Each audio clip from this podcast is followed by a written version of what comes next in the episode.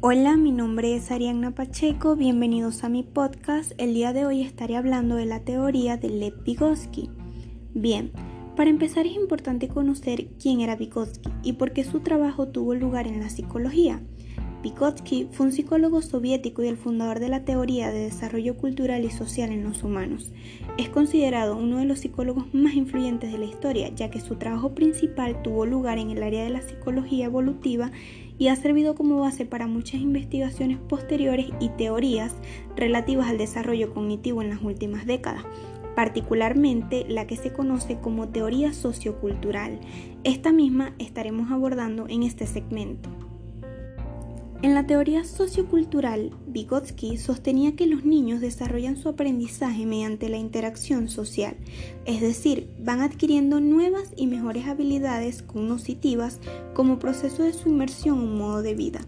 La teoría sociocultural, a su vez, intenta discernir la estrecha relación existente entre el lenguaje y la mente se entiende que todo aprendizaje tiene su origen en un entorno social y que el lenguaje capacita a los humanos en el desarrollo de funciones mentales superiores, tales como la memoria intencional y la atención voluntaria, la planificación, el aprendizaje y el pensamiento racional.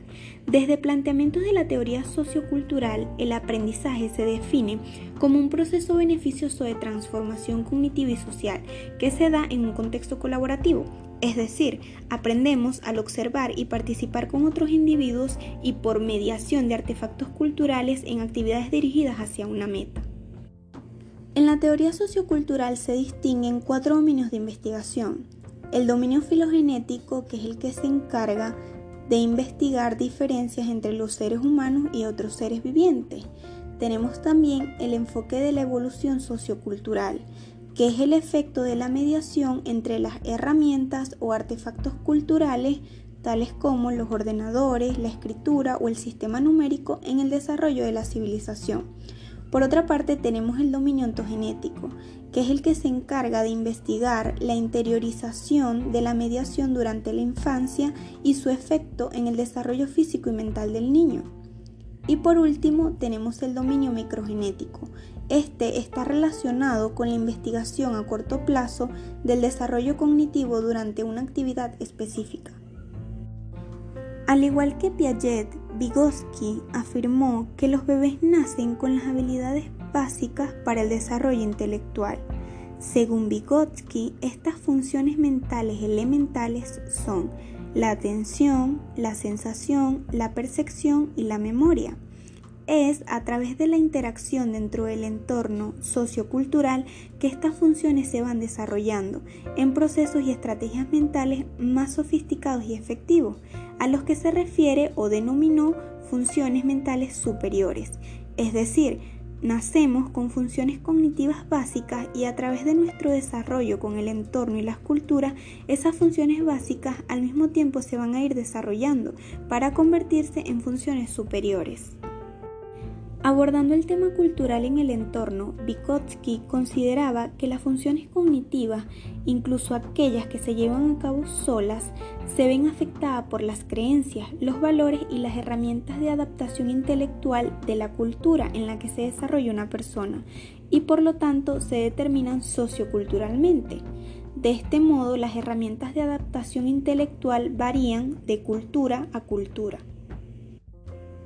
Es importante destacar que la teoría sociocultural de Vygotsky es una de las bases del constructivismo, en la medida que plantea que los niños, lejos de ser meros receptores pasivos, construyen su propio conocimiento, su propio esquema a partir de la información que reciben del medio, del entorno y de la cultura en la que los niños se van desarrollando.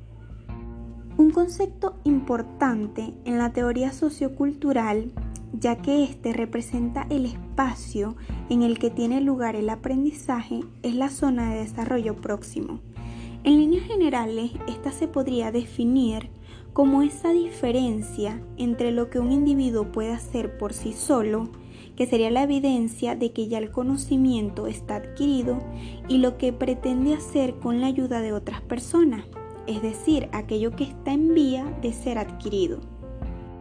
La colaboración entre un tutor experto y discípulo novato, e incluso entre dos novatos, presenta la oportunidad de avanzar la zona de desarrollo próximo de cada individuo, ya que es precisamente en el entorno social donde se da la transferencia de funciones cognitivas al plano individual. Vygotsky además creía en el aprendizaje colaborativo. Al igual que recibir la ayuda de los maestros, los niños más avanzados son importantes para ayudar a los niños menos avanzados. En la actualidad, se cree que el aprendizaje en grupo y la tutoría de compañeros pueden ofrecer un ambiente efectivo para guiar al niño a través de su zona de desarrollo proximal. Esto puede deberse a que estos ambientes alientan a los niños a utilizar el lenguaje, dar explicaciones y trabajar de manera cooperativa o competitiva, lo que ayuda a producir un cambio cognitivo. El legado y teoría de Vygotsky tiene gran importancia en los modelos educativos. Este increíble podcast ha llegado a su final. Gracias por escuchar esta breve disertación sobre la teoría desarrollada por Lev Vygotsky.